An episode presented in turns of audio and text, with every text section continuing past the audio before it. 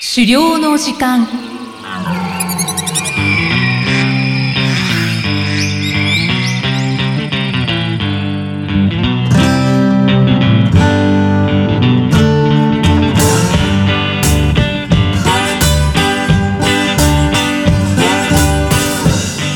こんにちは、漁師の藤井久人です。こんにちは、進行役の生きみえです。この番組では狩猟に関する様々なトピックをお話ししています。藤井さん、今回もよろしくお願いします。よろしくお願いします。さて、今回は猟友会への入会についてですね。はい。狩猟免許取得のエピソードで、まあ県の猟友会が主催する事前勉強会に参加したお話をしたりですね。はい、まあこれまでも猟友会の名前っていうのは何回か出てきましたが、はい。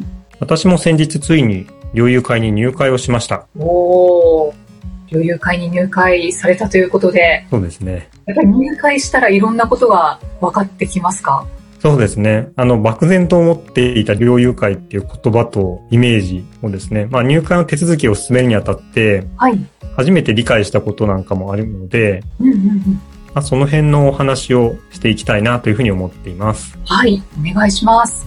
で、まず最初にご説明したいのはですね、猟友会っていうのは一つの組織ではなくて、三つの階層を持った複数の組織でできているっていうことなんですよね。えー、そうなんですね。うん。で具体的に言うと、大日本猟友会っていう、はい、日本全国を束ねる最上部の組織があるんですけれども、はい。で、その最上部の組織の下に、都道府県猟友会っていうのが所属しているとはい、はい、いう、まず2階層になっていて、で、その都道府県猟友会に、市町村単位を目安にこう設置されている支部とか、地区って呼ばれている猟友会があるっていう状態なんですよね。うーんあそうなんですうね。ん、なんで全国都道府県、えー市町村っていうような3階層の組織があるっていうのが一つ特徴になっています。はい。なんか自治体と一緒なんですかね。そうですね。はい。で、入会を希望する方は、狩猟免許を持ってる必要があるんですけれども、はい。で、その狩猟免許の保有者は、えー支部とか地区のですね、猟友会に所属するという形になってるんですよね。おーはい、はい。なので、まあ、さっきの自治体だと国にも所属してるけど、自治体にも所属してるっていう感じになると思うんですけれども、はい。まあ、猟友会の場合は支部とか地区の猟友会に所属すると。その組織が上位の組織に所属してるっていうような感じになっていますと。うーん。うん。わかりました。理解しました。で、令和元年の数値になりますが、大日本領友会全体で約10万4千人がこの組織の中に所属しているとなっているそ うです。はい。まあちょっと多いのか少ないのかを、そうですね。まあ10万人ちょっと所属しているんですね。うん。そうですね。で、そもそも領友会って何をする組織なのかっていうと、はい。まあ、これは大日本領友会のホームページに書いてある説明文をですね、まあ、引用してそのまま読みますけれども、はい。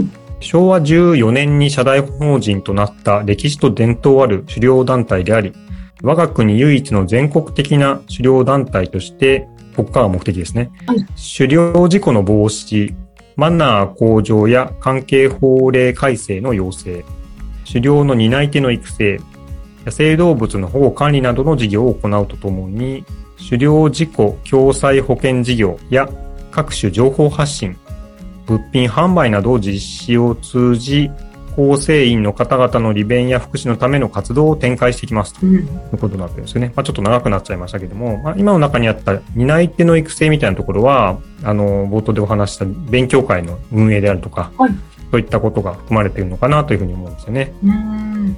本当にこう、狩猟に関して幅広くしてますね。そうですね。あの、野生鳥獣の保護なんかもされてるっていうのも、多分あんまり一般のイメージとは違う、猟友会の活動の一つなんじゃないかなと思うんですよね。あの、少なくなっている動物なんかを、まあ、育てて話したりとか、そういうこともされてるっていうのは聞いたことがありますね。ああ、そうん。ういうことも。はい。で、少し面白いのは、まあ、どの支部とかどの地区の猟友会に入会するかっていうのはですね、はい。漁師がある程度自由に選べるんですよね。うん、うん。で、もちろん全く縁もゆかりもない支部地区っていうのはちょっと難しいとは思うんですけども、まあこういう関係のつながりであるとか、あと狩猟したい地域なんかを理由に選ぶことはできるそうです。おーまあ、ただし複数のところに所属するってことはできないはずなんですよね。はいはい。結構自由なんですね。そうみたいんで、ちょっとそこも意外なんですけどね。う。うんん。藤井さんはどうやって選んだんですかで、最初に私が住んでいる町区の県の領有会の方に問い合わせしたんですよね。はい。実は私はその時点で県の領有会に入ると思ってたんですけども、はいはい。うん。そしたらですね、えっと、住所はどこですかっていう感じで聞かれて、はい。で、そこの辺だったら、この支部とこの支部がありますよって感じで、二つ候補を挙げていただいたんですけども、はい。で私がこういうことしたいんですけどって話とか、まあ、聞かれたんでいろいろご説明して、まあ、有害鳥獣駆除の活動を一番興味があるんですけどっていう話をしたらですね、うんそのうちの一つだけが有害鳥獣駆除の活動をしてるんで、まあ、そちらに入会したらいいんじゃないんですかっていうことを進めていただいたっていう次第ですね。はいはい。そうですよね。うん、あの、有害鳥獣駆除を藤井さんされたいんですもんね。そうですね。まあ農家さんのために働けるんだったらそういうことかなと思ったんで、始めてるっていう経緯があるので、まあまずそこかなということで、はい。そういった話にしたんですけども、まあ、支部とか措置区によってですね、あの、領域会の活動違うってこと自体がですね、全く知らなかったので、うーん。まあちょっとそこがまた少し意外だったというところではあります。確かにそうですね。うんこうこういうあの大きい団体で支部があってっていうう組ん織って結構あのいろんな業界であると思うんですけれど、うんうんうん。私は登山をしていて山岳会に入ったことはないんですけど山岳会に入っている知り合いの話を聞くとやっぱりその山岳会の支部ごとにも全然活動の仕方が違うっていうのを聞いて、へえ。今藤井さんのお話を聞いてあ同じ感じだなって思う。そうなんですね。はいなんか、ちょっと私とかと伺ったとしても会社のイメージっていうんですかね。ああ、うん、会社って普通全国の組織であっても、ね、各地域でやってることそんなに変わりないじゃないですか。はいだから、はいちょっとなんか意外なイメージがあったんですけれども、はいまあその地区の、まあ地区とか支部の責任者の方が、まあ決めた方針とかですね。あと、地域の特性っていうのも、まあ狩猟の場合は確かにそうだなと思うんですけども、まあそういうものによって違いが出るようなんですよね。うーん。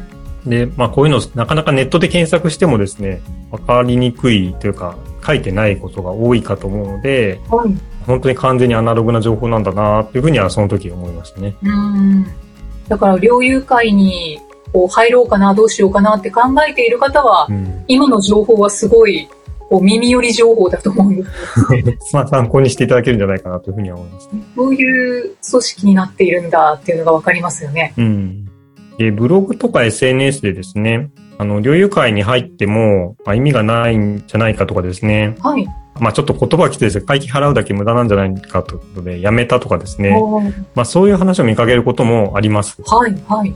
で、これはですね、まあ、あの、まあ、私のさっきの話の続きで言うと、まあ、支部とか地区によって、領有会の活動が、まあ、様々なので、まあ、そういうところにギャップがどうしても発生してしまううっていうことになるのかなというふうに思うんですよね。ーん。うーん。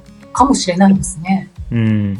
で、狩猟中に起きた事故に対応する共済保険とか、あと、行政機関の手続き代行っていうもような機能も、あの、領有会自体に入会すると得られるメリットあるんですけれども、はい。まあ、これは必ずしもですね、領有会に入会しなくても、個人個人が共済保険に入るとか、で、行政機関の手続きを自分でするとかですね。まあ別にできないことはないんですよね。ああ。あの、なんですけども、まあ一般的には領有会の中で、あの、猟銃を使った射撃大会とかですね、はい。あと共同での、まあ狩り、巻き狩りをしたりとかですね、うん。まあそういう活動が、あの、各地域のその支部とか地区で行われているようなんですよね。うん。はい。うん、でも、こういう活動しようってなって、活動してる方針と、まあ、ご本人の、漁師の方ご本人の希望が合わないってことも、まあ、当然にあるんだと思うんですよね。で、そうすると、入会のメリットっていうのは少ないっていうかことになっちゃうんだろうな、というふうには思ってます。はい。だからまあ、入ってみて、うこう自分がやりたいこととマッチしてるなと思えば、ん。うん。その入会を続けていけばいいでしょうし、うん。まあ、辞めるのも一つの選択ではあるんじゃないかなと思いますね。そうですね。私自身はもう入会前からいろいろわからないことを、まあ、支部の方に教えていただいたり、まあ、とても助かってるんですよね。うん、はい。うん、で特にこの地域で行われている有害鳥獣駆除のことを、まあまあ、もちろんどこにも別にネットとかで調べて書いてあるわけじゃないので、はい、はい。まあ、そういった活動について教えてもらえる唯一の人たちであるってことと、うん。あとそもそも有害鳥獣駆除っていうのはですね、まあ、依頼事があって、で、その依頼を受ける先として、まあそういう猟友会支部が受けてるわけなんですよね。そうですよね。大体ニュースで、うん。あの、動物が出てきて、猟友会うが、ん。こう、撃ちましたっていうニュうースも、ん。よくありますもんね。そうですね。なので、その、猟友会に入らないでそういう活動に加わるってことはそもそも、まあ無理があるんだろうなってこともあってですね。うん私の場合はもう本当に入らない理由はない状態ということで、はい。あの、喜んで入らせていただいたということになります。うん。藤井さんにはメリットがたくさんあるっていうことですよ。そうですね。はい。うん、そういうことですね。ただですね、まあ、入会したから、必ず有害鳥獣駆除の活動に参加できるかというと、まあ、必ずしもそうではなくって、はい。まあ、やっぱりその人の狩猟の技術であるとか、あと経験っていうのも当然条件になってきます。ああ、まあ確かにそうでしょうね。うん。